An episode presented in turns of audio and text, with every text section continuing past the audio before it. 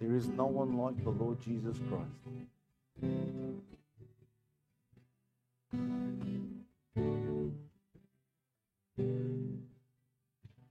Jesus, which means Savior. Christ, the anointed one, God's anointed. Messiah Jesus, the Holy One, the apple of God's eye. There's no one like you. You are worthy of all praise. There's nothing compared to you, Jesus. Jesus is the word that became flesh. Bible says heaven and earth will pass away, but my words will remain. Jesus is forever. It's the same yesterday, today, and forever. Amen. He's the lover of our soul. You sing that chorus again.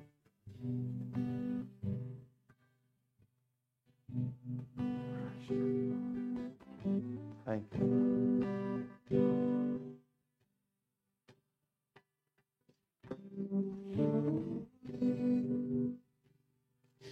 Holy are you, Lord God Almighty. Worthy is Lamb, worthy is the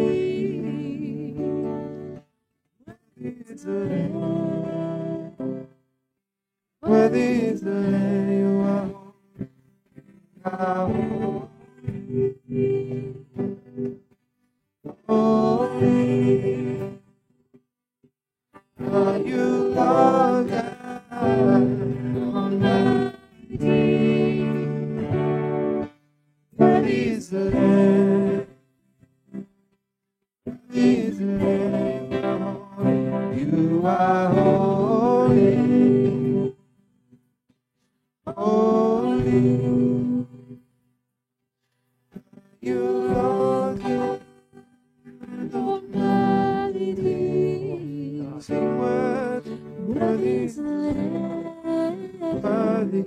Worthy is the Lamb. Holy. You are. Holy.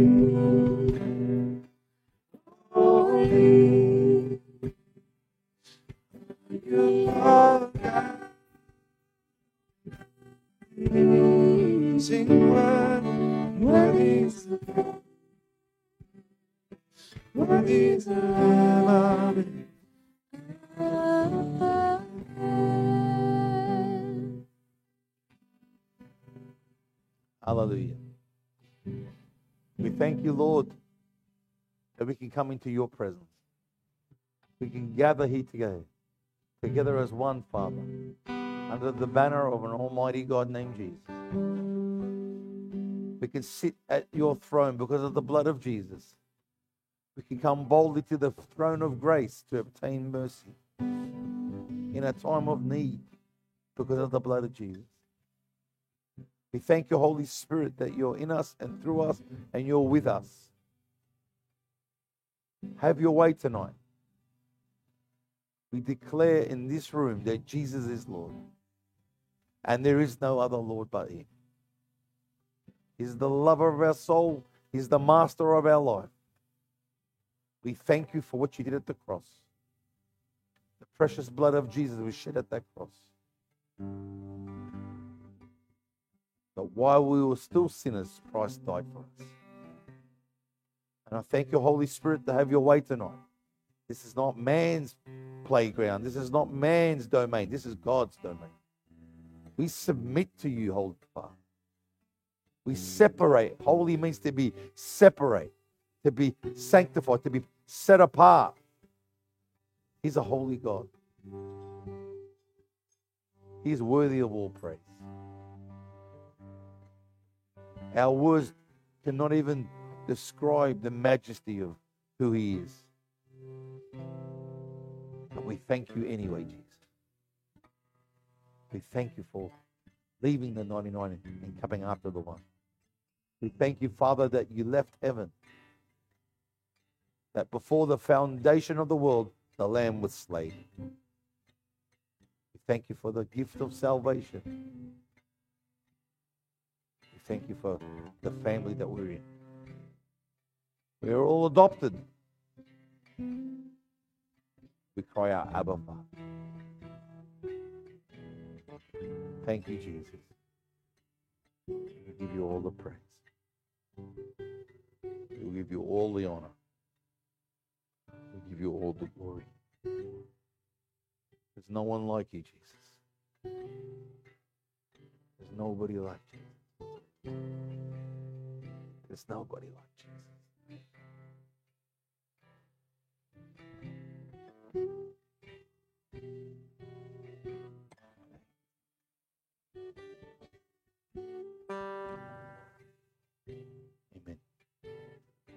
Amen. Thanks, worship team. That's awesome. Thank you. Welcome.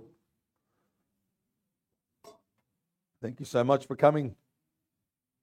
It's an honor and a privilege always to share the word with you tonight. And I want tonight to be a night that we understand and perceive what we have partaken in. Tonight is a night that some will be edified and some will be rebuked. Some will be corrected and some will be exalted. Some will praise and some will curse. But tonight is going to change you. Tonight is the night that we submit all to the Lord. Amen. That we know what the word says about us and what our responsibility of the word. Um, we live in a generation, some call it, my mother in law used to call it the plastic generation. some call it the IKEA generation. Some call it the two, middle, two minute noodle generation. If it's not done in two minutes, someone asked me once, how long does it take to do noodles? I said, two minutes. That's what it says on the box. Someone said to me once, it takes me an hour and a half to watch 60 minutes. We live in a generation that wants things today because things can happen today. If your phone doesn't give you, you, you, press on Google Earth or Google Maps and it doesn't come up straight away, we're losing it. getting a new phone. We're so used to having things. And in that process, we've got obviously the technology and we've got, we're blessed. We can turn lights on. We don't have to go fill up the generator. We've got water. We turn a tap on. When we don't have to walk up a mountain and get. And we're so used to getting get, given everything that we're a bunch of small brats. Someone said to me, "How how do you think the end days are going to go?" I go, "Listen, man, just turn the electricity off here, and everyone will go mad in Australia. People will kill each other in Parramatta because we're not used to not having stuff. But you go to countries that don't have much, it's not bugging them so much because they're not used to having anything. They're not, they don't know any better. So when we're used to having things our way, getting things what we want, and when things don't go to plan, guess what happens? We get upset. It's the devil. Someone's attacking me. Someone's got a curse over me. I'm just trying to be funny, but I'm trying to understand that this is who we are who we've become. And God's wanting a people that would wait on Him. The Bible says, He who waits on the Lord, he'll be renewed his strength. Waiting doesn't mean, oh, what time is he coming? The bus was supposed to be here an hour ago. Jesus is supposed to return. Oh. So in 2,000 years, said, I'll come quickly. But we're a generation of people that's an excited generation because I believe we're the generation to see the Lord return. If it's not my generation, it's my kids' generation. And you have to see what's going on out there. Scripture is quite clear. But whether he comes now or comes when I die, either way, I'm going to see him. Amen. We're going to make, we're going to see the Master face to face. And the Bible says we're going to have to give an account for our life. And no one can ever point the finger at God and says, You never told me. No one's ever, ever going to point the finger at Jesus and says, I didn't have the uh, you know, you didn't give me enough faith or enough anointing or enough of the word. You know, there's no excuse. I want to walk into heaven one day and says, Well done, good and faithful servant. See, no one going into heaven perfect, but we're going in mature, doing everything we possibly can to walk in His grace and mercy on this earth. Amen. We're coming in a time now where things are changing rapidly. Daniel says in the last days, you'll know it. People will going to and fro. Knowledge will increase. Well, knowledge is and information is increasing every five minutes. This phone, this iPad is already six years old now. I bought it yesterday, but six years old because they already got the next technology lined up. And we think that we need it, but they're telling us what we need. They're manipulating us.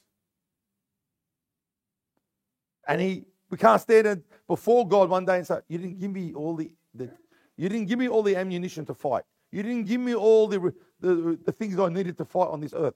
But that's not true because the Bible says that He gave us the great Holy Spirit.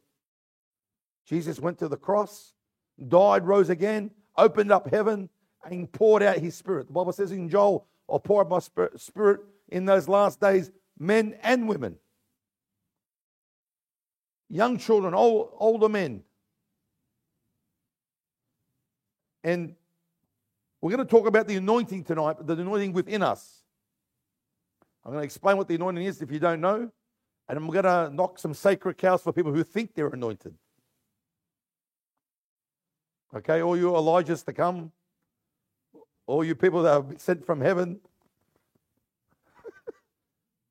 I'm not being smart because I was there. When I got saved, I thought, was anyone ever saved? I thought, oh, anyone that's, oh, mate, that's sick. God's using me. For, oh, boy, did I get a rude shock. And the zeal of God is awesome. But God has given us a Holy Spirit to teach us, to train us, to guide us. So we're going to talk about the anointing within. I'll touch on the anointing that comes upon a person. I believe there's, I mean, there's probably many more, but I was talking to Raps the other day and he really blessed me. I believe there's an anointing that's in within you. The minute you got the new birth, the minute you're born again, I believe there's an anointing that comes upon you by the Holy Spirit to outwork, to minister, to, to live, to fight battles. And I believe there's a corporate anointing when it comes when people come together. But tonight I'm going to talk about the anointing that's within you and how we quench the anointing, how we pull back the Holy Spirit, how we shut him out, how we block him. And you think to yourself, well, how can I block the Holy Spirit? That's God. How can I shut him out? That's God. How can I put God out? No, no, you don't put him out, you put him out in you. You block him in you. You no longer walk in him. You walk in yourself. And that's what we're going to touch on tonight. Who's ready to go on a journey? Amen? You still love me? Amen. The bucket's over here. Hello. Let's go to Exodus chapter 30. I just want to share a little bit. I won't go too long here. Have you got it in New King James? Or New Living? Now leave it New Living because because I can't read the New King James on that on this, but it doesn't make sense. Like to English. In in in Exodus here, we're going to touch on when God said spoke to Moses and said, "I want you to um, uh, make oil to anoint the priests, and that oil would was going from generation to generation, and they would anoint the king with that oil, the priesthood, and different positions um, the prophets, and throughout the kingdom of Israel at that time. But it was intriguing because we're talking to talk about the anointing within. What did we always say here? If you're not, if you're new here, the Old Testament conceals what the New Testament reveals. The Old Testament is pointing to Jesus. The New Testament reveals Jesus. The Old Testament is the natural. The New Testament is the supernatural in a nutshell. Yeah? So nothing in the Bible is there by mistake. So in Exodus chapter 30, verse 23, this is God speaking to Moses. Now look what he says. This is a new living translation because the other one's too hard. Any English teachers you can teach me how to read. Collect choice spices, 12 and a half pounds of pure myrrh, six and a quarter pounds of um, huh? That's what I thought. Uh, cinnamon, six and a quarter pounds of fragrant calamus. Is that calamus?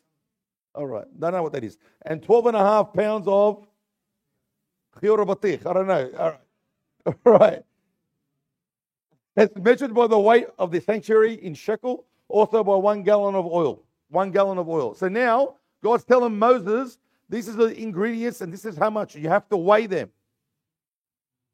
And specific instructions, yeah? Yeah? Next one. Like a skilled. All right. Another translation says, no, I didn't. I know that one. All right, stop it. Another translation says perf, uh, perfumer who makes perfume, who's, uh, who's an expert at mixing herbs and spices to make a nice aroma. And God's saying here to Moses, make sure he's a skilled one and blend these ingredients to make a holy anointing oil. Is there another one or not? No. Go to verse 31. And say to the people of Israel, This holy anointing is reserved for me from generation to generation. Yes, that's Old Testament. We don't, when they used to anoint uh, uh, the, the, the priesthood in those days, they didn't just smear a little bit of oil on their, on their head and do a sign of a cross. They would pour it on his head and it would run all the way down his body, down the rope, across his beard, down the rope, all the way to his feet. And he would be soaked in oil and the fragrance of that oil. And he would walk home like that. And people would walk past him and he, they'd smell him coming. Why? There was a sweet aroma. There was an, this man was anointed, and he's the anointed high priest or part of the priesthood. Are you with me? Now he goes, this happens from generation to generation. Next verse. It must be used to anoint everyone. Uh, uh must never be used to anoint anyone else. And you must never make any blend like it for yourself. It is holy and you must treat it as holy. Another translation says, this is New Living, says, do not make any substitute or do not come up with your own blend. In other words, you can never substitute what God's ordained. You can try, but it's not God. How many people today are trying to substitute God, saying this is the love of God, and they give you all these reasons why this is love, and it's contrary to Scripture.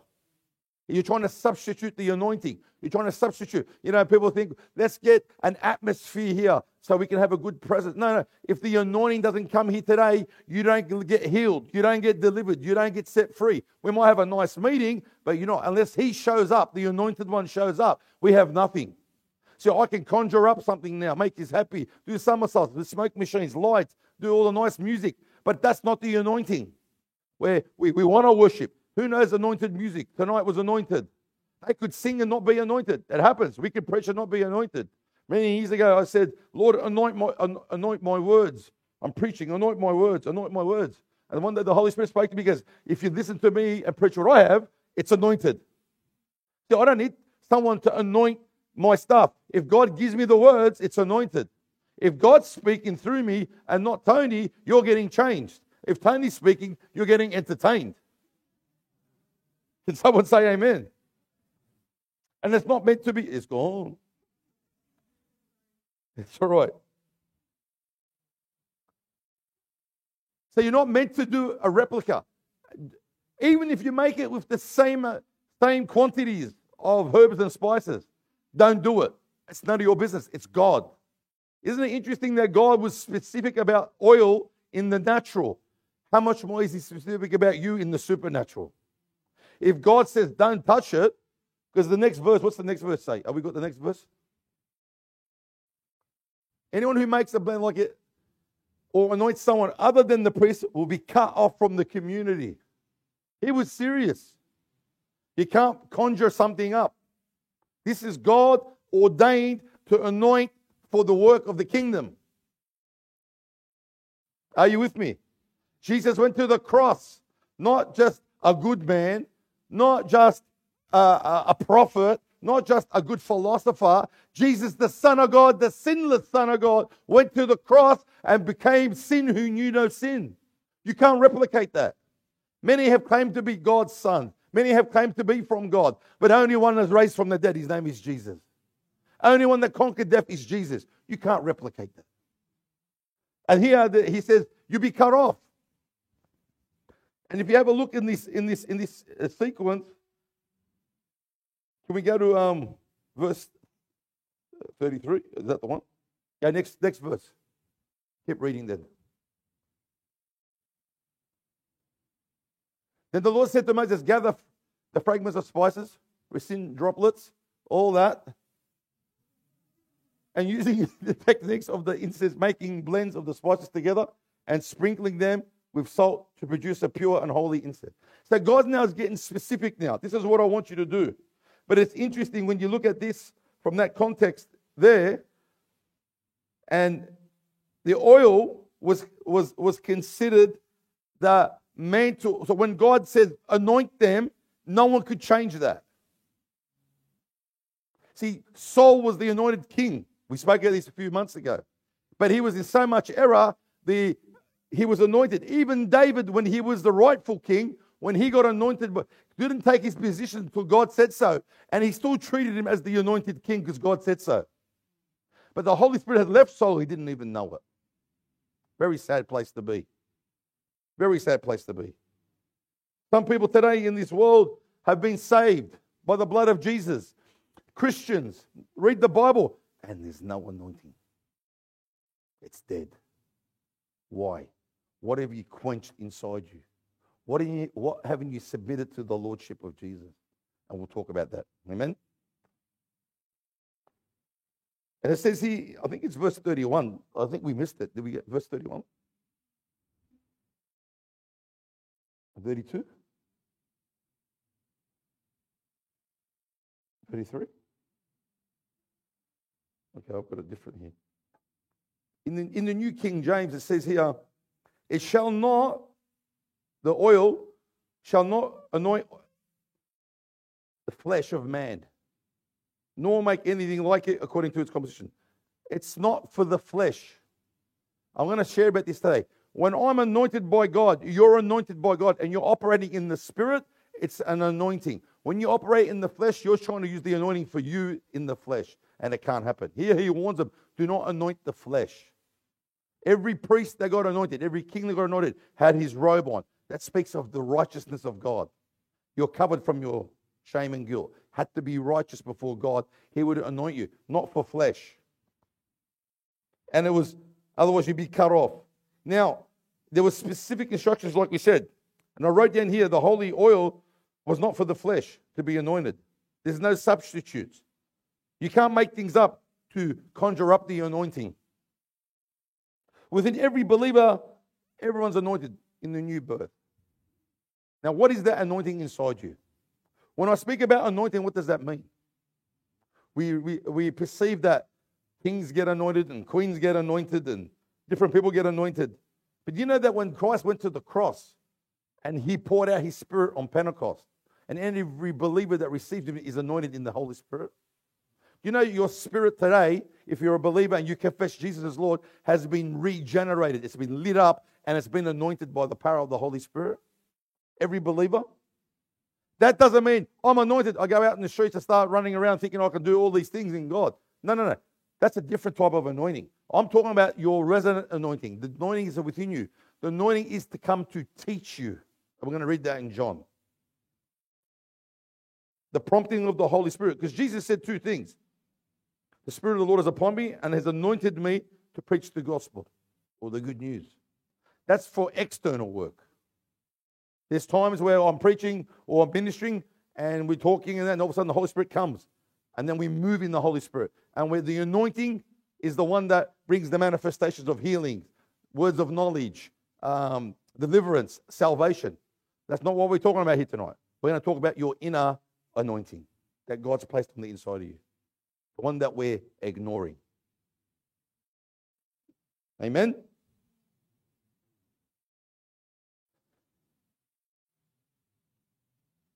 1 John chapter 20, please. 1 John chapter 20. Oh, sorry, 1 John chapter 2, verse 20. This is the Apostle John in his last days. So he's been on the earth, he's walked with Jesus. Jesus has gone, come, died, and rose again, gone back to heaven. every other apostles have been killed, and John, and they reckon roughly about 80 years old, he wrote these three books 1 John, 2 John, and 3 John. If you want to see some wisdom of someone who's lived life under the anointing, it's John. Are you with me? And John says here, but you have an anointing from the Holy One, and you know all things. Now, I'm going to put this in context. You have an anointing from the Holy One, and you know all things. Let's jump down to 27. Verse 27. But the anointing which is you have received from him abides in you, and you do not need that anyone teach you. But as the same anointing teaches you concerning all things, and is true, and is not a lie, and just as has taught you, you will abide in him. Let me fix this up for you. Just before this verse, he says, Beware of false teachers. Does, here people read that, and guess what they do first? I don't need no one to teach me. I have the Holy Spirit now. I don't need a teacher. True. Who has heard that? Who said that? Put your hand down. I'll put my hand up. I don't need no one to teach me. That's what the Bible says. But when we read it in context, what was he saying? Is be wary of false teachers. Because when you understand the Holy Spirit in you, the anointing, when someone says something, you think, no, I don't feel right about what he just said. Now you have to discern now, is it me, because I don't like what he said, or is it non scriptural? Tell you a story. The anointing within you. In, in verse 20, can we go back to verse 20 for a second? Here it says, but you have an anointing. In the King James, in the original Greek, it says the anointing, another word for anointing is the unction of the Holy Spirit. Unction. So I looked up unction because I know what it means in my head, but I can't explain that. But it means to be uh, prompted by the Holy Spirit to, to do, whether to pray, whether to seek Him, whether to search a matter out. It's a prompting. So it's the same word in the New King James, but in the in, in the King James or in the original, the anointing says the unction. In other words, I'm walking, Dave. I'll give you an example. Someone's speaking to me, talking to me about the Lord, and something's not right. They're saying all the right things, but I get this unction in, in my spirit. And then I keep asking questions and I find out the person's in so much error. In the surface, it looked, it looked all right. I remember a story, I'll tell you this story. There was a man named Kevin Conner. Probably never heard of him. He's passed away now. He was a, an Aussie, uh, grew up in Australia. He didn't have any parents, so the Salvation Army, Army raised him. He didn't know his parents, never did. And he grew up in this environment in the Salvation Army. And he grew up and he was a believer. He'd serve in the church. But every Sunday, they would preach and teach, and they would say, No illegitimate child will enter the kingdom of God. And he heard that every Sunday throughout his whole life. And he would think about this and say, But I'm illegitimate. I don't know my parents. And yet I serve in the church, I play the band. I, I, and he grew up, and they, and they weren't picking on him, they were just in there where they were in their revelations of God, they were bringing that up all the time. And he grew up to be an 18, 19 year old man. And then he got filled with the Holy Spirit. Now, the Salvation Army used to believe in that. William Booth was the founder of the Salvation Army. And when he died, they had more people, the, the biggest funeral in England up until Lady Diana in England. Because that man started the Salvation Army and they'll go out in the street and preach the gospel. And they were spirit filled. But somewhere along the line, enemy gets in and wipes that out. Anyway, he gets spirit filled. And now he got, he's filled with the Holy Spirit. So now he's serving in the Salvation Army. And he loved them and they raised him and everything. But he kept having this nagging question that he's illegitimate and he can never enter the kingdom of God. I don't know my father. I don't know my mother. And this nagging question. But now he gets full of the Holy Spirit. But he reads his Bible and that. All of a sudden, one day, he's reading Exodus, the Ten Commandments. And he's reading the verse. And all of a sudden, he reads, Those who hate me, I'll curse up to three, gener- three to four generations those who hate God. And he stopped. He said, I'm cursed. I'm illegitimate. And that unction, that holy, the anointing him rose up. And the Holy Spirit spoke to him and says, Keep reading. And the next verse says, But those who love me, I'll bless you up to a thousand generations. And then he says, Do you love me? Because of course I do, Lord. Because you're blessed up to a thousand generations. You, your children, and your children's children. What happened? The unction of the Holy Spirit rose up. The teacher rose up. He'd heard all his life, illegitimate children don't get to heaven. You know the funny thing is, we're all illegitimate until we find Jesus Christ.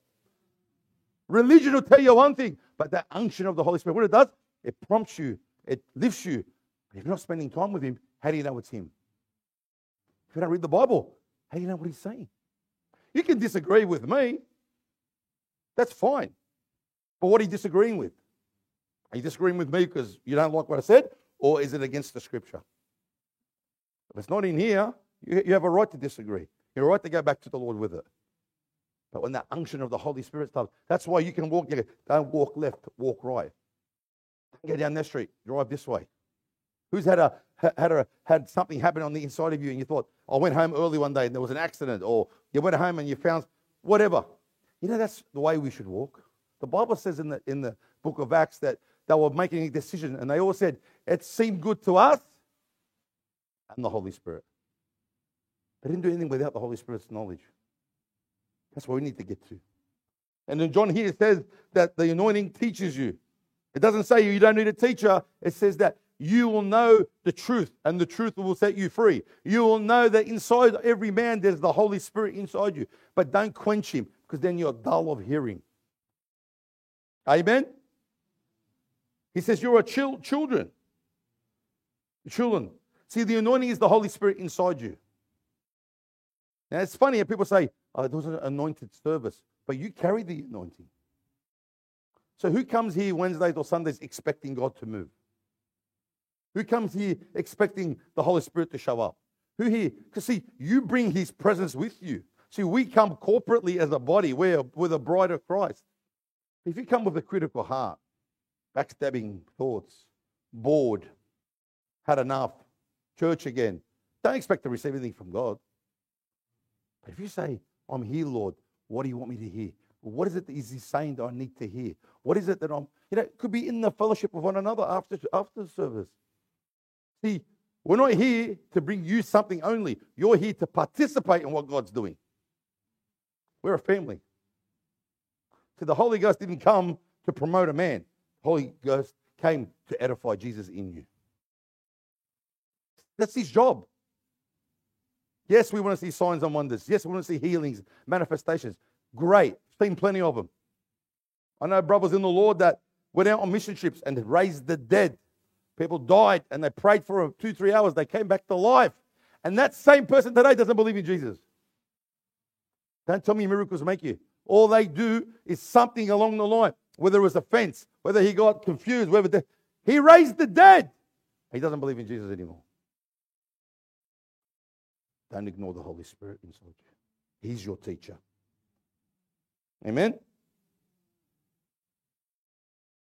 The first thing, if you're writing notes, when you receive the anointing, you have to also be responsible for that anointing. So you're responsible for your life. The Bible says that work out your salvation with fear and trembling. The Bible says, be transformed by the renewing of your mind. The Bible says, not just be hearers of the word, but doers of the word. The Bible says you walk in faith. The Bible says, when he says to Peter, devil's asked to sift you like wheat, but I have prayed that your faith doesn't fail you. He didn't say, I'm going to get him off you, because he already beat him at the cross. He's saying, now he's coming after you, but I've prayed that your faith doesn't fail you. Who's doing the work now? He's done the work. It's our responsibility. How do we quench the Holy Spirit? How do we stop the Holy Spirit? How do we ignore the Holy Spirit? There's many different ways. And I've written here sadly, people quench the anointing within. Even if they're saved, they no longer reflect Christ. They don't protect the anointing within them and they see their conscience. They were once walking in fresh anointing, but now they become old. You know, your job, my job, is to reflect Jesus. You'll never be Jesus. We'll never be the Christ. But the one that lives in us reflects him out of it. See, the Old Testament high priest smelled with a fragrance. He was covered in oil. We'd walk and people would know. Moses went in to see the God and he says, I can't show you my face, but I'll show you the backside of me. And he glowed. He was anointed by the glow of God. He had to cover himself because the people couldn't see it. See, our job is to reflect Christ. But see, the, this is the secret. Can I, can I share a secret with you? When you allow the anointing inside you to get old, disturbed, how do we do that? How do I, how do I let God get old? Doesn't make sense, does it? But if I'm anointed by God through the new birth, and all I do is offense all the time, unforgiveness comes my way, persecution comes my way, I'm always angry, and I don't deal with it, when I don't let the Holy Spirit, the teacher, to deal with it inside me, guess what I'm doing? I'm quenching the Holy Spirit inside me. And his light does not shine any longer. I'm not quenching him, I'm quenching the work of God in me. You know that little nudge that you know you're doing something wrong, but you do it anyway? You know that, that place where you know I should be not doing this, or I know I should be spending more time with the Lord, or I know I shouldn't be chasing the desires of this world because there's a little nudge on the inside of you the, the unction of the Holy Spirit. That's how we quench the Holy Spirit. In Ecclesiastes chapter 10, verse 1. This is interesting.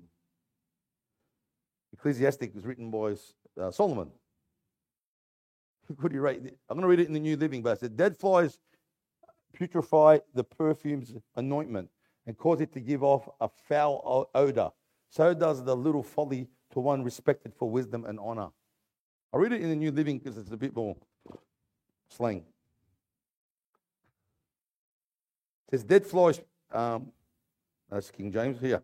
As dead flies cause even a bowl of perfume to stink, so little foolishness spoils great wisdom and honor.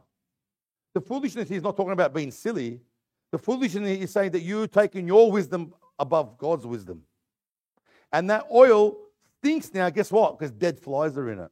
Isn't it funny when you go to Luke chapter 11, verse 19.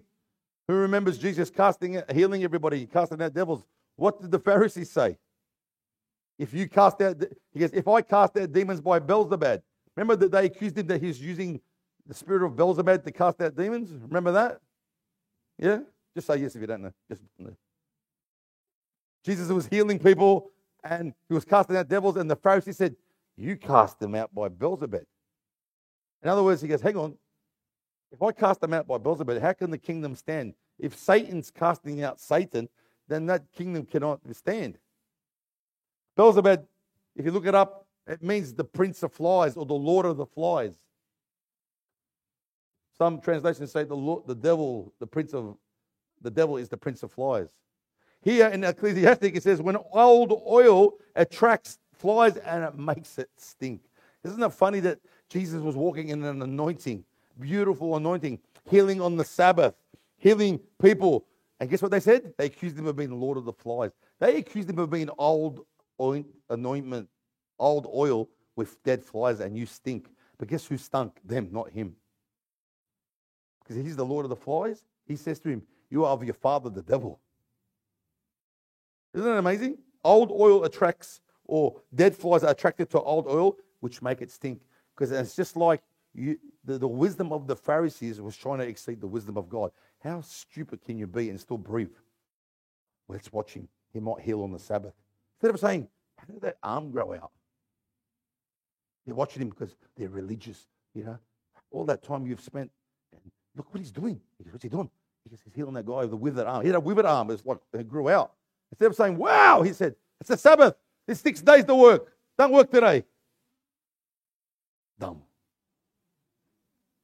They had the flies in their ointment. But I don't want to be like that. I don't ever want to be like that. Where the anointing of God, one day I was excited about God. I came to God. I saw people's lives change. And today I'm pinpointing every fault. I'm, you're not good enough. You're not, you're not doing this. I go, what happened to the anointing? What happened to the joy of the Lord? What happened to the presence of God when you walk in a room and people wanted to be around you? Some people are a blessing when they come over, and some people are a blessing when they leave. Are you that person? the anointing can edify you or it can destroy you.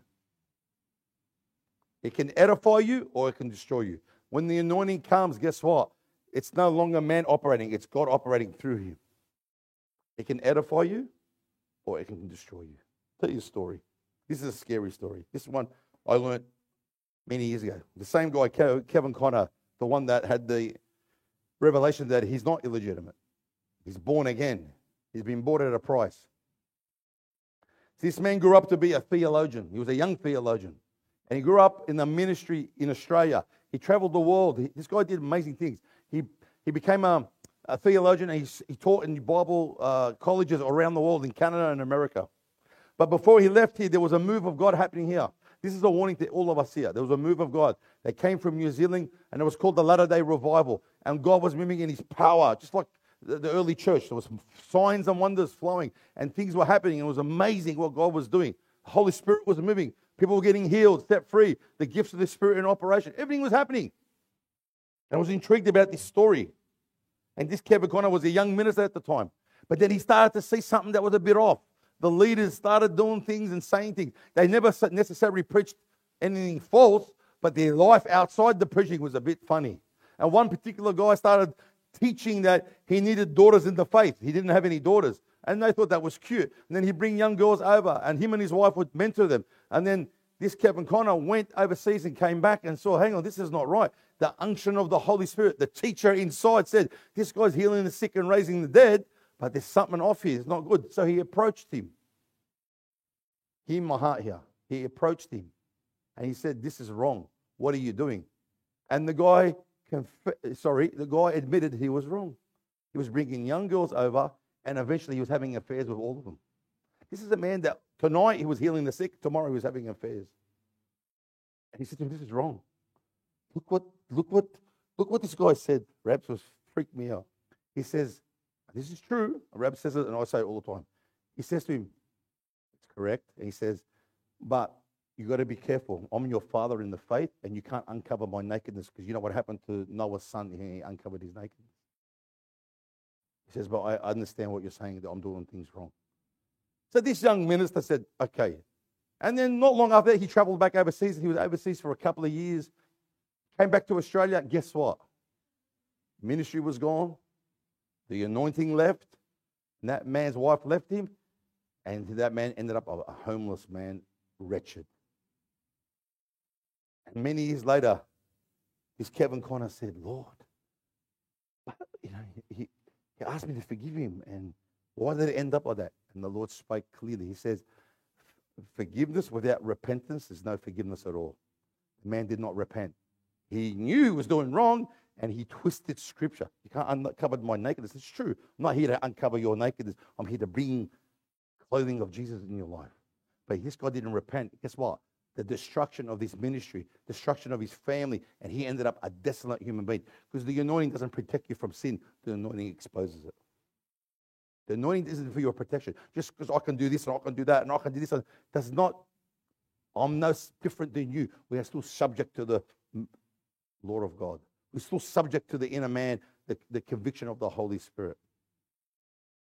That man was trying to anoint his flesh and say, well, God's anointed us. Look, look, look at the people 10,000 people a night. Look at the healings. And look where he ended up homeless, desolate, destroyed family, destroyed people. All for what? Deception. Oil. Guess what happened to him? His anointing became old and it was full of flies and it was putrid. You know, the anointing in us is here to protect us. You know that? And you know when the Holy Spirit's speaking to you. You know when you get a conviction in your heart. You know when you hate a message or someone confronts you. You hate it. I hate it. I'm 52 years old. Don't tell me I'm wrong. I'm wrong. We all don't like it. But the Holy Spirit's not there to hurt you, He's there to heal you. Who wants inner healing? Guess what? The teacher inside you is the greatest inner healer. He comes into your spirit, He saturates your soul, and He heals your body but we block him in that process. We don't want to be old oil with flies in it. We want to be a fresh oil emanating the fragrance of God. Amen. Don't this, that, those leaders exalted themselves higher than they ought to, and they were accountable to no one. And then they twisted scripture because that's what the enemy does. He comes to twist scripture. And, and, change your mindset on things and get you to look at things and, and he gets you to magnify the problem but not say, hang on, what about the grace of God there? What about why is that person doing what they're doing? Lord, show me something. What's the problem here? God doesn't expose you to hurt you, He exposes it to heal you. But if you keep running away from Him, He's just like a little baby. The anointing is not for babies, the anointing is for mature. Amen? That's a sad story. The anointing is to minister within you so He can come upon you so He can work through you. David was anointed king, yeah? He wasn't anointed king because he killed Goliath. He wasn't anointed king when he killed a lion and a bear to protect the sheep. He was a man after God's heart. What was he doing? His dad thought he was a weirdo. When Samuel comes to anoint a king, he goes, uh, The Lord told me there's one of your sons going to king.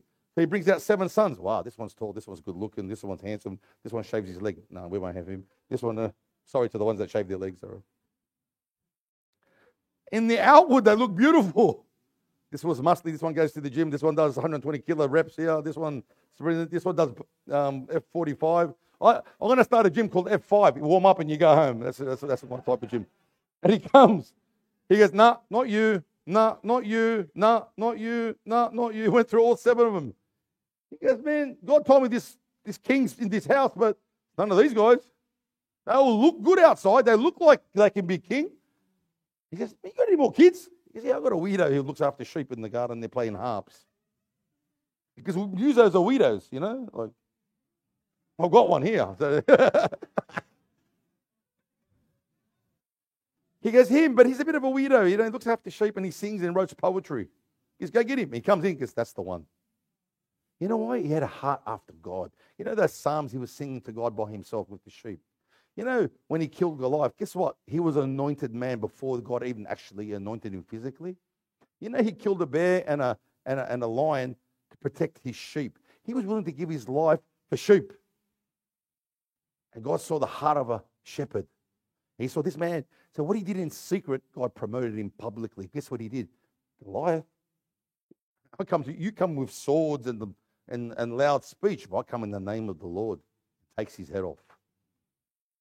What you do in secret, God will promote you publicly. See, you don't get judged about what you do publicly. Because whatever I do here now, God's anointing this. That's what I do when I go home, quietly. What do I do in, when, when no one's watching? What am I thinking when no one's watching? That's where God judges you. This is easy. I'm saying it's easy because, you know, I'm tired up here now. Look, I'm breathing hard. I'm doing a lot of work. But what you do in secret. And I don't, Rab says this a million times. He's been working on envy, working on your heart. What's all that? That's the, you know, I often say that I've got an engineer, a couple of engineers here, so if I get this wrong, don't correct me, all right? I know what I'm talking about. We're standing on a slab here. I don't know if there's a, is there a basement underneath us? What do you got the plans now? All right. I was waiting for someone to say yes. So you got this slab here, right? This is built on a foundation. So there's footings, there's concrete, there's steel, and this is a solid foundation. Our foundation is the finished work of the cross. Jesus Christ came. We put our faith and trust in Him. There's no way to heaven other than Jesus Christ. He shed His blood on the cross. He rose from the dead. He gave me His Spirit. I put my faith and trust in Him. Anyone want to argue that? If, that, if your Holy Spirit's saying yes, say you got the wrong Holy Spirit because you haven't got an Holy Spirit. But that's the foundation of our faith, yeah? We're anchored in the love of Jesus, grace. But this area here or, this, this pillar here, for example. This pillar here is our inner man. In this pillar, there's concrete, steel, and whatever, Rio. But what's this pillar doing? What's this column doing? Holding up the next level. See, if our inner world isn't strong, built on foundation, the corporate anointing won't come. Don't expect God to move in your life if this is not right. He loves you. He's moved on you. He set you free. But if I don't get this right, guess what? We can't hold off the roof. And this is where God wants to be corporately. That pillar is your inner man. That is the covering of the anointing. When God moves sovereignly. I used to have Bible studies many years. I was young, and it was Bible studies, and we'd be eight people, and we'd be talking, preaching, playing hands, and God would move. It was awesome. Then we have a cup of tea. I told ten jokes, no one would laugh, and I said, "Let's go home now." We're walking out. The anointing would show up. People were going oh, out, bye bye, start manifesting at the front door. One night, this lady screamed the whole street. I thought, I'm going to ring the cops. They're killing this lady next door, man. The door was open. She was going home, and the anointing fell. What happened? Rebs happened to Rebs. Rebs, he was telling me the story. He was half asleep, and someone he was talking to someone. All of a sudden, the anointing showed up. So you got to go with the anointing. That's a corp. That's the the external anointing that comes upon you for ministry. But if my inner wall's not right, I can't hold it up. When God starts to move, guess what? Weird and wonderful things happen. When God starts to move through us in this world, in this here, but God's not interested in moving and, and saving the whole world when your world is corrupted. When we have oil with flies in it and we stink. Now, you might not be sinning by any chance. Please don't misunderstand me. But I, I, someone said to me, You've been growing in the Lord, Tony, and you know, you're doing this. I've been 20 years this September following Christ, serving Christ. 20 years. They said I'll never make it. I said I was having a nervous breakdown. I said, You'll get over it soon. It's a long break, a long nervous breakdown. But can I tell you, in 20 years, I haven't got, how can I say this? The anointing in me has taught me the word, yes. Has allowed me to minister, yes. God's given me responsibility, yes. But the anointing in me has helped me forgive quicker. I want to talk about that. Or let go of offense quicker. Or, you know, not take anything to heart and get rid of it quicker. Or bless my enemies quicker. Or the little things that we don't want to because we got to right. You know, you know, people in the natural, people in the natural go to court. There was a court case I remember I was involved in. And what happened was the people that were involved in it, and I was involved in it externally, were in the right. But their name was getting dragged through the mud. And all the accusations. So they went to court. And they came and they did all the pleading and that. And they turned around and the solicitor said, listen, we're going to win this case. It's going to take one year. It's going to cost you 250000 Let's make him a 100 grand offer tell him to go home. No, I'm innocent because I know. But they're going to drag your name through the mud. You're going to go through all that pain, and you'll probably win. It's going to cost you 250000 They made an offer of 100000 and they took it. Case closed. If in the natural they're willing to do that to save 150000 and save their name, how much more us to save the anointing on the inside? We wouldn't let go of offense. Just let it go and bless them. Why do we hold on to it? I want to sacrifice the glory of God for my story. I want to let go of my story so the glory of God stays in me. Hallelujah. That's enough. Just let's go home now. Let's go home now. But the teacher will teach you how to forgive. Because sometimes it's not easy. And every situation is different. Don't get me wrong. Grief gets in and, and unforgiveness gets. But listen to me. People get messed up with the smallest things. If I said a vegan joke now, would you get upset? I love vegans, all right? Don't, don't, get me wrong. What about vegetarians? Anyone eats Chinese food? No way, I can't forgive you. Joking. But what I'm saying is, we are such a sensitive generation. And we get offended. All right, if someone does something wrong to you, you have a right to stand up for yourself. But you know what? The quicker you let go of it, there's mental institutions full of people with unforgiveness.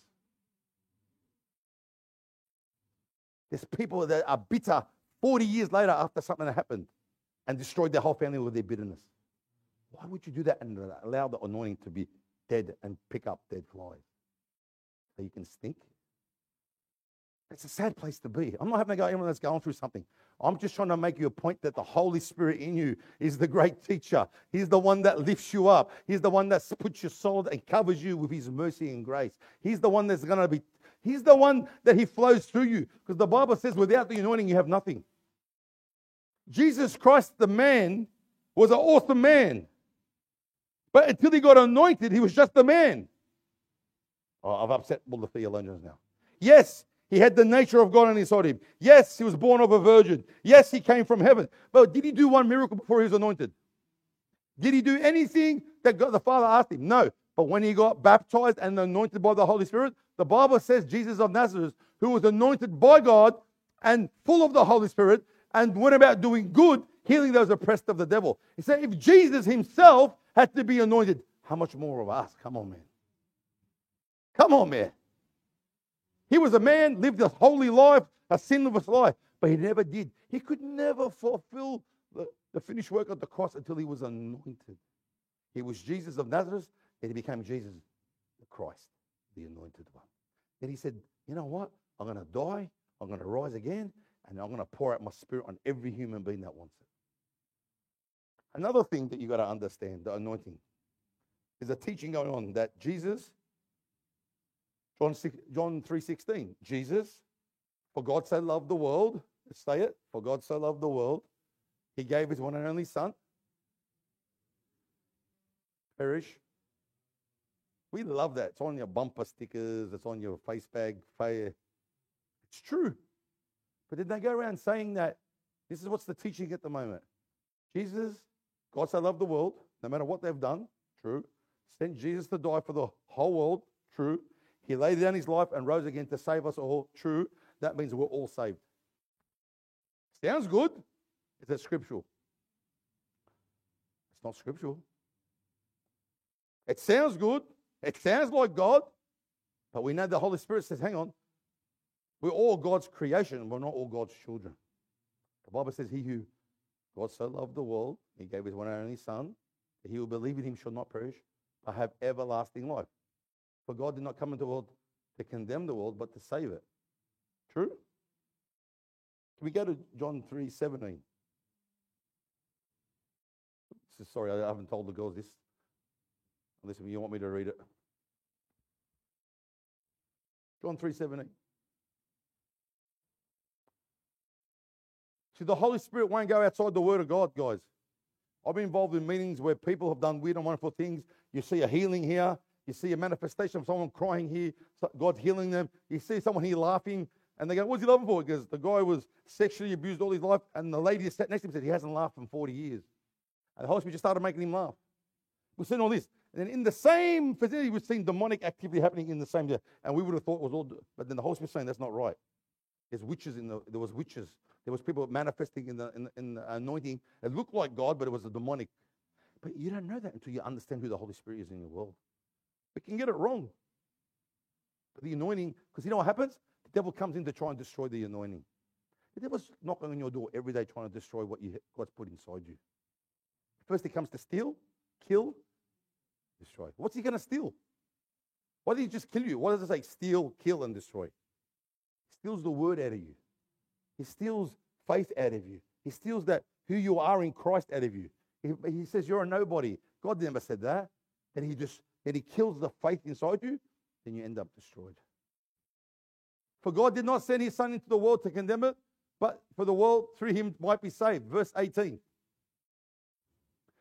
He who believes in him is not condemned, but he who does not believe in him is condemned already, because he has not believed in the name of the only begotten Son of God. You know how I saw that one day in, in the spirit? God, tell me. It says here they're already condemned. He's not condemning them. He said, I don't come to condemn. You're already condemned. How are we already condemned, guys? If Jesus came to set us free, he says, You're already condemned. You know uh, how it looked like? The Lord showed me this. Picture a big industrial fan, big one, it's blowing. Yeah? So if it blew here, it would touch everybody here, yeah? The wind would be blowing if it was that strong. But if someone stood in the way, it would block that, wouldn't it? Look at my stomach, it'll block it easy. Don't agree with it. So the condemnation was from the start when Adam fell.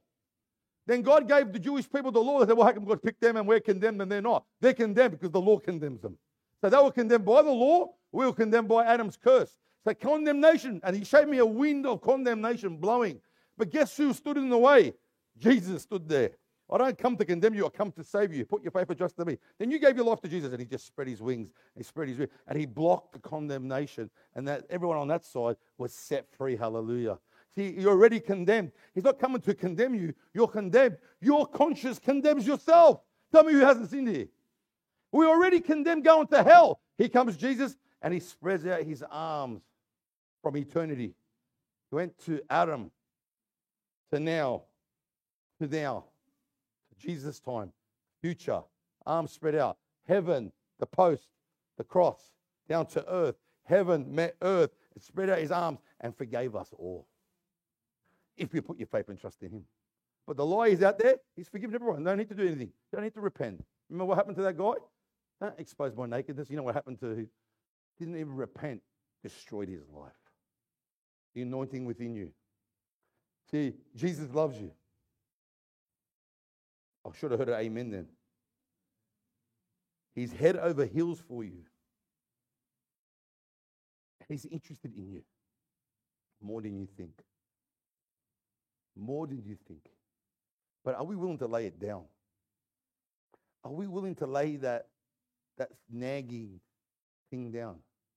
See, the Holy Spirit will always speak through His Word and through your to your spirit. Always. And either can I say it this way? The Holy Spirit's job is to edify Christ in you. The Word of God became flesh. Now the flesh died and gave us the Word in the Spirit. The Word of God and the Spirit of God brings life. He's getting this? The Word of God, the Bible, sometimes you can read it and you don't see angels flying in your house and you don't feel anointed. If you actually, I used to say, if you want to get a cure for insomnia, read the Bible because the devil will put you to sleep straight away. The flesh will put you to sleep straight away. But the Word of God and the Spirit of God brings life. If you don't know the Word, how are you going to give you life? He loves you, but you don't know His Word. I dare anyone to go and check everything I said tonight. Let's see how many people do it. I don't find any faults with. it. Why?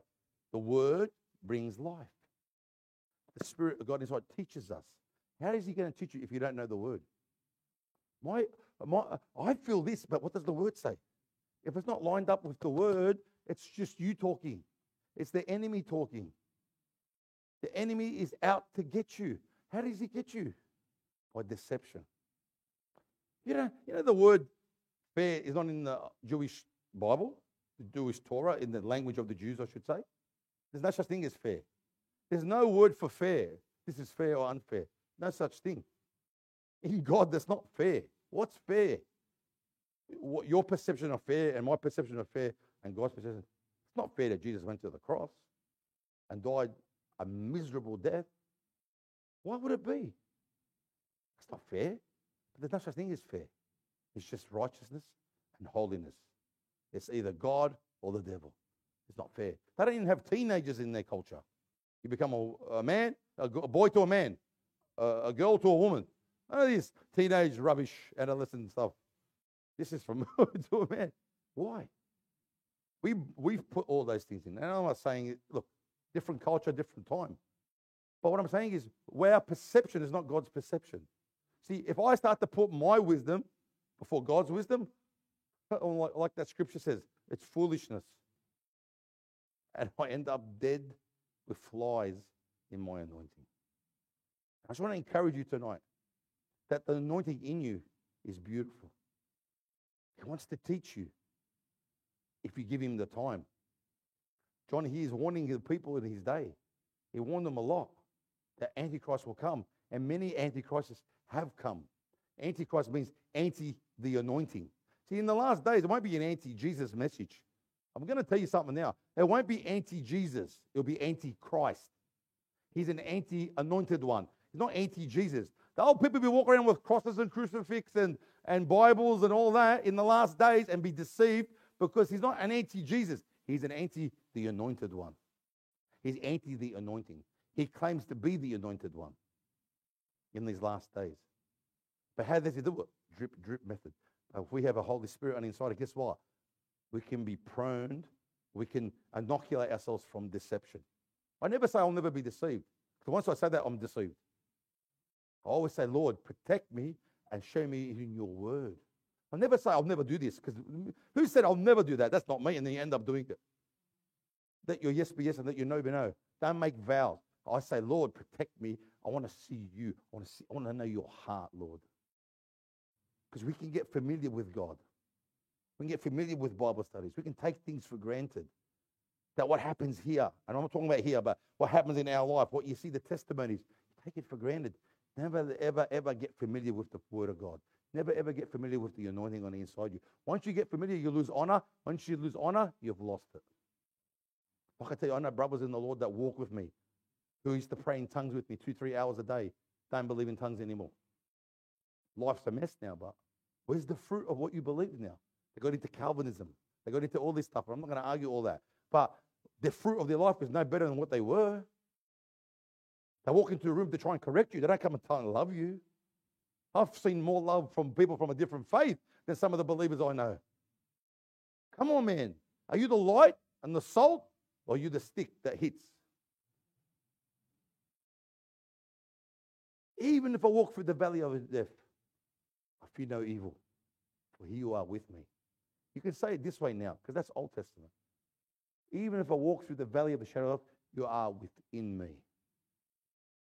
Your rod and your staff comfort me. Who's the comforter? Ah, Bashandoro. He's our lover of our soul. He prepares a table in the presence of our. Why is he preparing a table before our enemies? Let's fight our enemies. No, no, I'll prepare a table. He's preparing a table because he goes, it's one. How is it one? What's the table represent?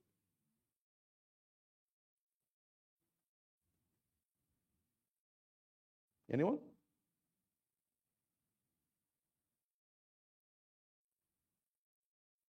Sorry, we're experiencing some delays here.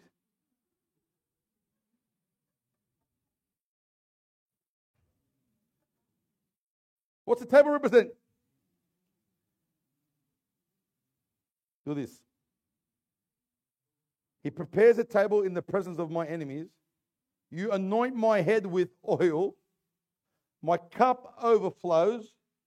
Surely goodness and mercy follow me all the days of my life, and I'll dwell in the house of the Lord. What's the table represent? What happened on the Lord's table? He broke bread and gave thanks. What did he do that day? He declared, I'm going to the cross. Why? Because I'm going to the cross to destroy my enemies. Who was his enemy? It wasn't you and me. It is when if you don't repent. Guess who your enemy was? Satan, principalities, powers, rulers of darkness, sin, death, hell, the grave. He prepared a table and then he says, I'm going to in presence of my enemies. Judas was sitting on that table.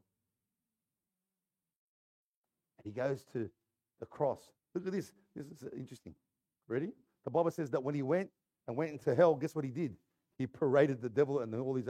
He, he did a victory march around heaven and said, he made a public spectacle. In other words, he paraded them like fools. Says, I've won the victory now and rose from the dead. That's who he's enemy of. You, you got, we're, we're already won. We live out of a place of victory. But some of us would live out of a place of misery. He prepares the table in the presence of my enemy. He anoints my head with oil. What have we been speaking about for the last three hours, two hours, one hour? The anointing within you. But what's blocking it? Finish off the last story and then we'll open up the floor. But last story. We need the Holy Spirit in us. We don't just need the corporate anointing. If you only feel the presence of God when you come to worship, that's awesome, but that's not right. You should be feeling me in your car. You should be feeling me in your house. For those who have kids and are married, you should have the anointing in your house. You know, you need to grow in those areas. When we got married, I got married 24 years this, this um, August. I see, I remembered. 24 years this August. And if all, if I do, if all I ever do for the next 24 years, every year show you a picture of my wedding photo, you say that's nice. That's nice. The guy's lost it. All he does is shows me the wedding. But if if the event that I got married is the only thing I talk about, and I haven't worked on my marriage, and I haven't spent time with my wife, and I haven't spent time with my kid, I don't have a marriage. It's the same with the Lord. You got the Holy Spirit in you. But if you don't spend time with Him and get to know Him and walk with Him and mature with Him, you're not going to know Him. You're not going to know His voice. If in the natural we got to do it, how much more in the Spirit? See, the anointing doesn't cover up sin, it exposes it to heal you, not to hurt you. I hope you're getting this. Because I've seen the, the, anointing destroy people. Oh, I'm anointed. I'm appointed. I know, man, but why do you keep lying? I'm anointed. I'm appointed. Yeah, but uh, you got three girlfriends. Like I'm not mocking you. I'm just. I've heard that. He's just in the anointing. Where were you? In the nightclub.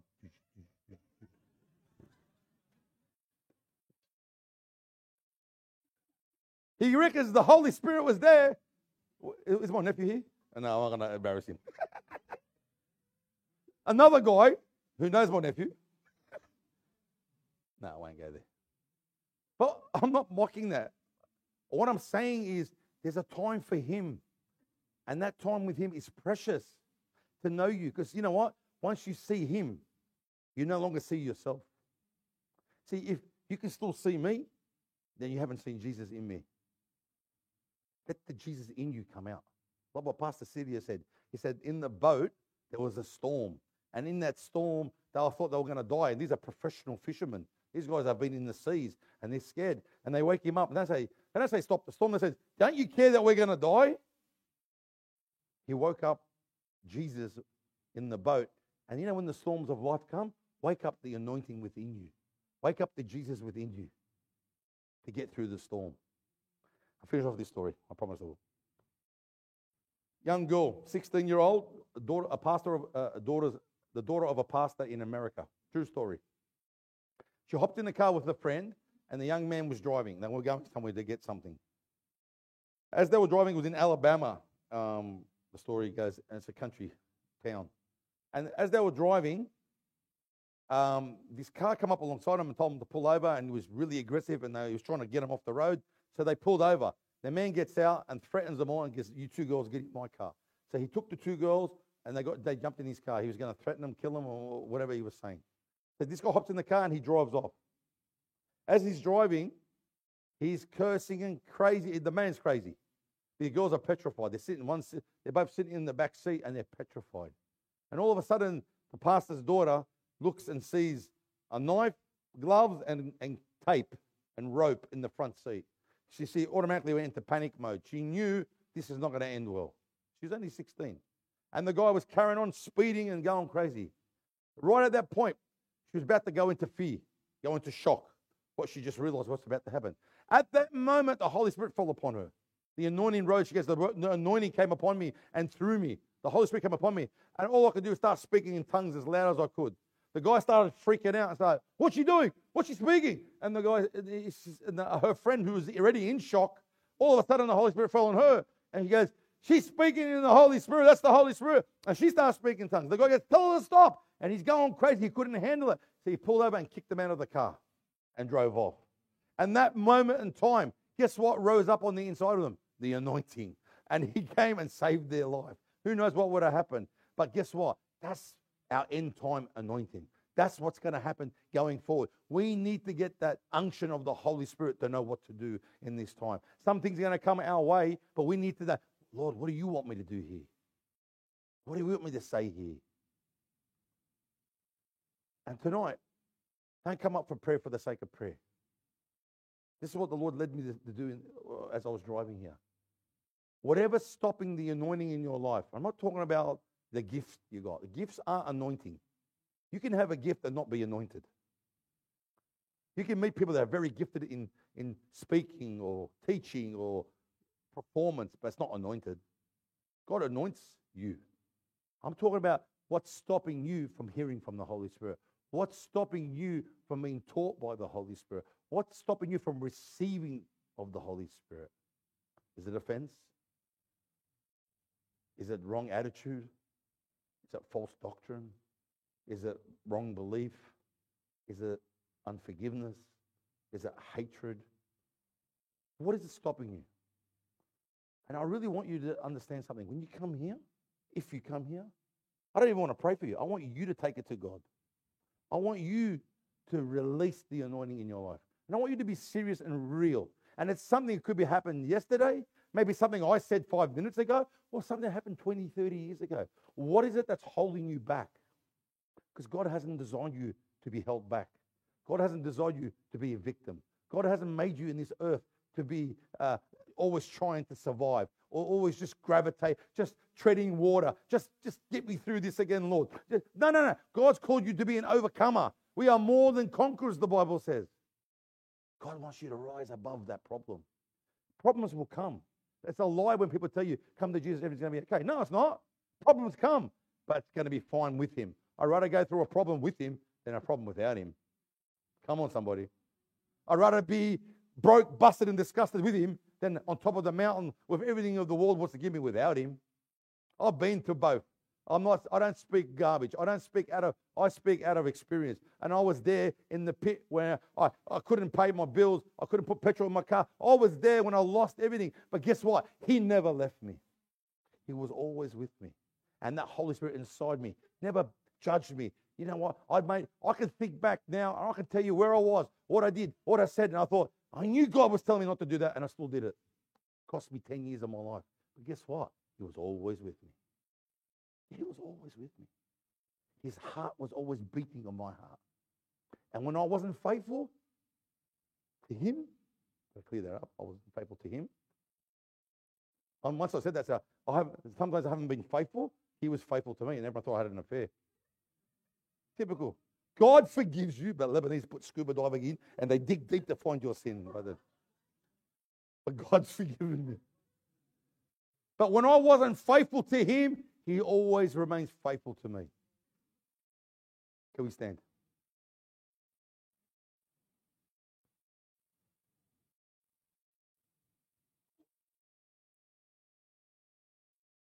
What truck driver?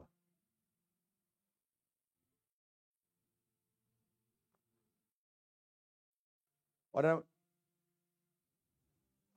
I tried to show you uh, a picture of that oil from the Old Testament, how precise God wanted it, because He understood the power of an anointing. Now, that's oil, natural oil, with fragrance and perfume. And if He says, don't touch it, it's holy. And if you use it the wrong way, I'm going to kick you out of the community. And some people used to die under the anointing. If He was that specific and that strict on the protection of the anointing naturally, shouldn't we be more precious to the whole anointing that's within us, Holy Spirit that's us? He was so precise. He gave him instructions. That's, that's like saying line upon line and precept upon precept. Isn't that true? Line upon line. What's the Holy Spirit's job to do? Teach us line upon line, precept upon precept. God's anointed you to teach you, to know that you're His. If you read that verse, keep going, it says, You know the truth because the truth lives in you. It's not a lie. The devil's a liar. Truth is in you. The truth is that He loves you. The truth is that He wants to have a relationship with you. The truth is He's not trying to find your faults, He already knows them. He's trying to heal you. The Bible says? He doesn't come to condemn you, He comes to save you. You already stand condemned. But you know, as a believer here today, guys, you're not allowed to walk in condemnation. You're not allowed. Because condemnation means damnation, it means judgment. But guess what? We've passed from death to life. Jesus already paid the price. But if the Holy Spirit's not teaching you that, you're not listening. What's blocking you from hearing from Him? What's blocking you from receiving from Him? I was in a Bible study once. And, and when I first started, there was eight, nine people, and most of them were over 60. I was hanging out, I was 30, hanging out with old ladies. but I love those old ladies. You know why? Didn't care about my reputation. They didn't care about how good or bad I was. They didn't care how anointed I thought I was. They just were salt of the earth people. They may have never done half the things I've done in ministry. I guarantee you they haven't because they knew God. And the things that they taught me, I've taken around the world. They may never leave their house, but what they've taught me because they had the nature and the character of God in them. They were far, by no means perfect. But there was one night I was talking about this revelation about the Father's love. I got this revelation of the Father's love. And it broke me. I cried for three months. Every time I had a chance to think about it, I would cry because God was healing my heart about my Father. And this revelation of the Father's love. I understood Jesus as my Savior. I got, I got, I got touched by the Holy. I had an experience with the Holy Spirit, the power of the Holy Spirit. No one can, no one can ever take that from me. But the Father's love was just. And day I experienced His love. He broke me in a hundred pieces in the Spirit. I understood that, and I was sharing this with these wonderful women of God. And one of them just rose up out of nowhere and said, "Well, if God's like my Father, I want nothing to do with Him." I find out the woman is at least 72, 73 years old, and she still hasn't forgiven her father when she was 10. He abused her since she was 10 years old. The woman was a Christian, full of the Holy Spirit, did a lot of things, married with kids. But that one thing that when I said about the father, something hit her spirit, and she came out and said, I want nothing to do with him. I said, Why not? I was a young believer. I don't know how to minister to an older lady. So I said to her one thing What's truth? The fact is, you're abused. But what's the truth here? She looked at me with tears running down her eyes and said, He has set me free. Says, Then live in that freedom then and forgive him. And that moment, she got forgiven. and the thing lifted off her. I wouldn't have picked it in a million years. I knew then that we hide things in our heart. I was a young believer. I thought, wow, she's nearly 70 or 75 year old. She's carried that for what, 60 years? Why would we carry filth and condemnation? Why would we carry disaster like that all our life and suppress it? Why don't we bring it to the light and let the blood of Jesus wash it and remember that no more? Why would you do that? The Bible says that the Holy Spirit in you is your comforter, He's your teacher, He's the Spirit of truth, and He'll guide you into. Please don't come up here just for a nice feeling. This is a special anointing right here now that's coming. It's a deep calling onto the deep. It's a place that God wants us to grow in Him. Because we're no good broken, we might be we might look pretty together, we might feel strong together, we might get people saved together, but God's interested in the individual heart of every believer. Remember, He leaves the 99 to get one. You know why He leaves the 99 to get the one? That represents a sinner that's lost. Yeah, yeah, yeah, yeah. Let me go another step further. There's people here that are not whole yet. 99 is short of 100. 100 in the Jewish culture is fullness. Some people aren't full here today, aren't whole here. There's people out there that haven't come in here yet. They're the one. But we're not complete until they come home. See, you're not complete till you come home. I'm not talking about a house. I'm talking about home inside. He says, I'll make my residence with you. I abide in you like a home. But you're not whole till you let him in. You're not whole till you come home. Till you bring that to the altar and go, come home. Jesus says, I go prepare a place for you. Why? Because when I return, you'll come with me. But you know what he did? He left and then sent us the Holy Spirit to reside in us until he's come back. You have the presence of God in you. But what's holding you back? Is it fear? Unworthiness? Unbelief? Is it sin? Is it rebellion? What is it? Because let me tell you something. You'll never go any further than you are today until you deal with that. Amen. Someone agrees with me. But you'll never go any further.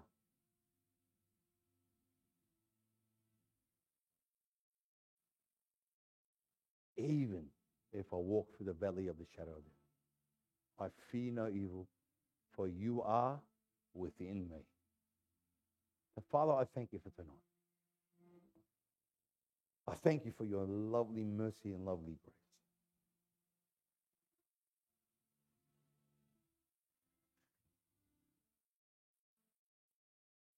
I don't want to do things for God. I want to do things with God. I don't want to be known for what he does for God. I want to be known that he knows God. You need to be known for your God. If you reflect him, do you reflect him? Is there something you need to lay on the altar? Because the floor is open. Is there something you need to let down? Because God doesn't come to hurt you, comes to heal you. Is there something that's nagging you and you just can't get rid of it? Bring it to Jesus first. Oh, I better deal with that. No, no, no. Deal with Jesus first. Let him give you the anointing to deal with it. Let him give you the grace to walk through this.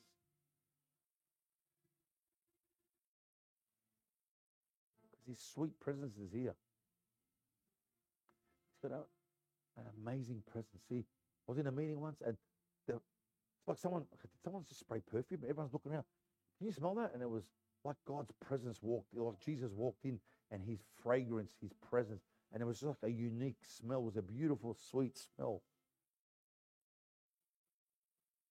Because we've done nothing yet.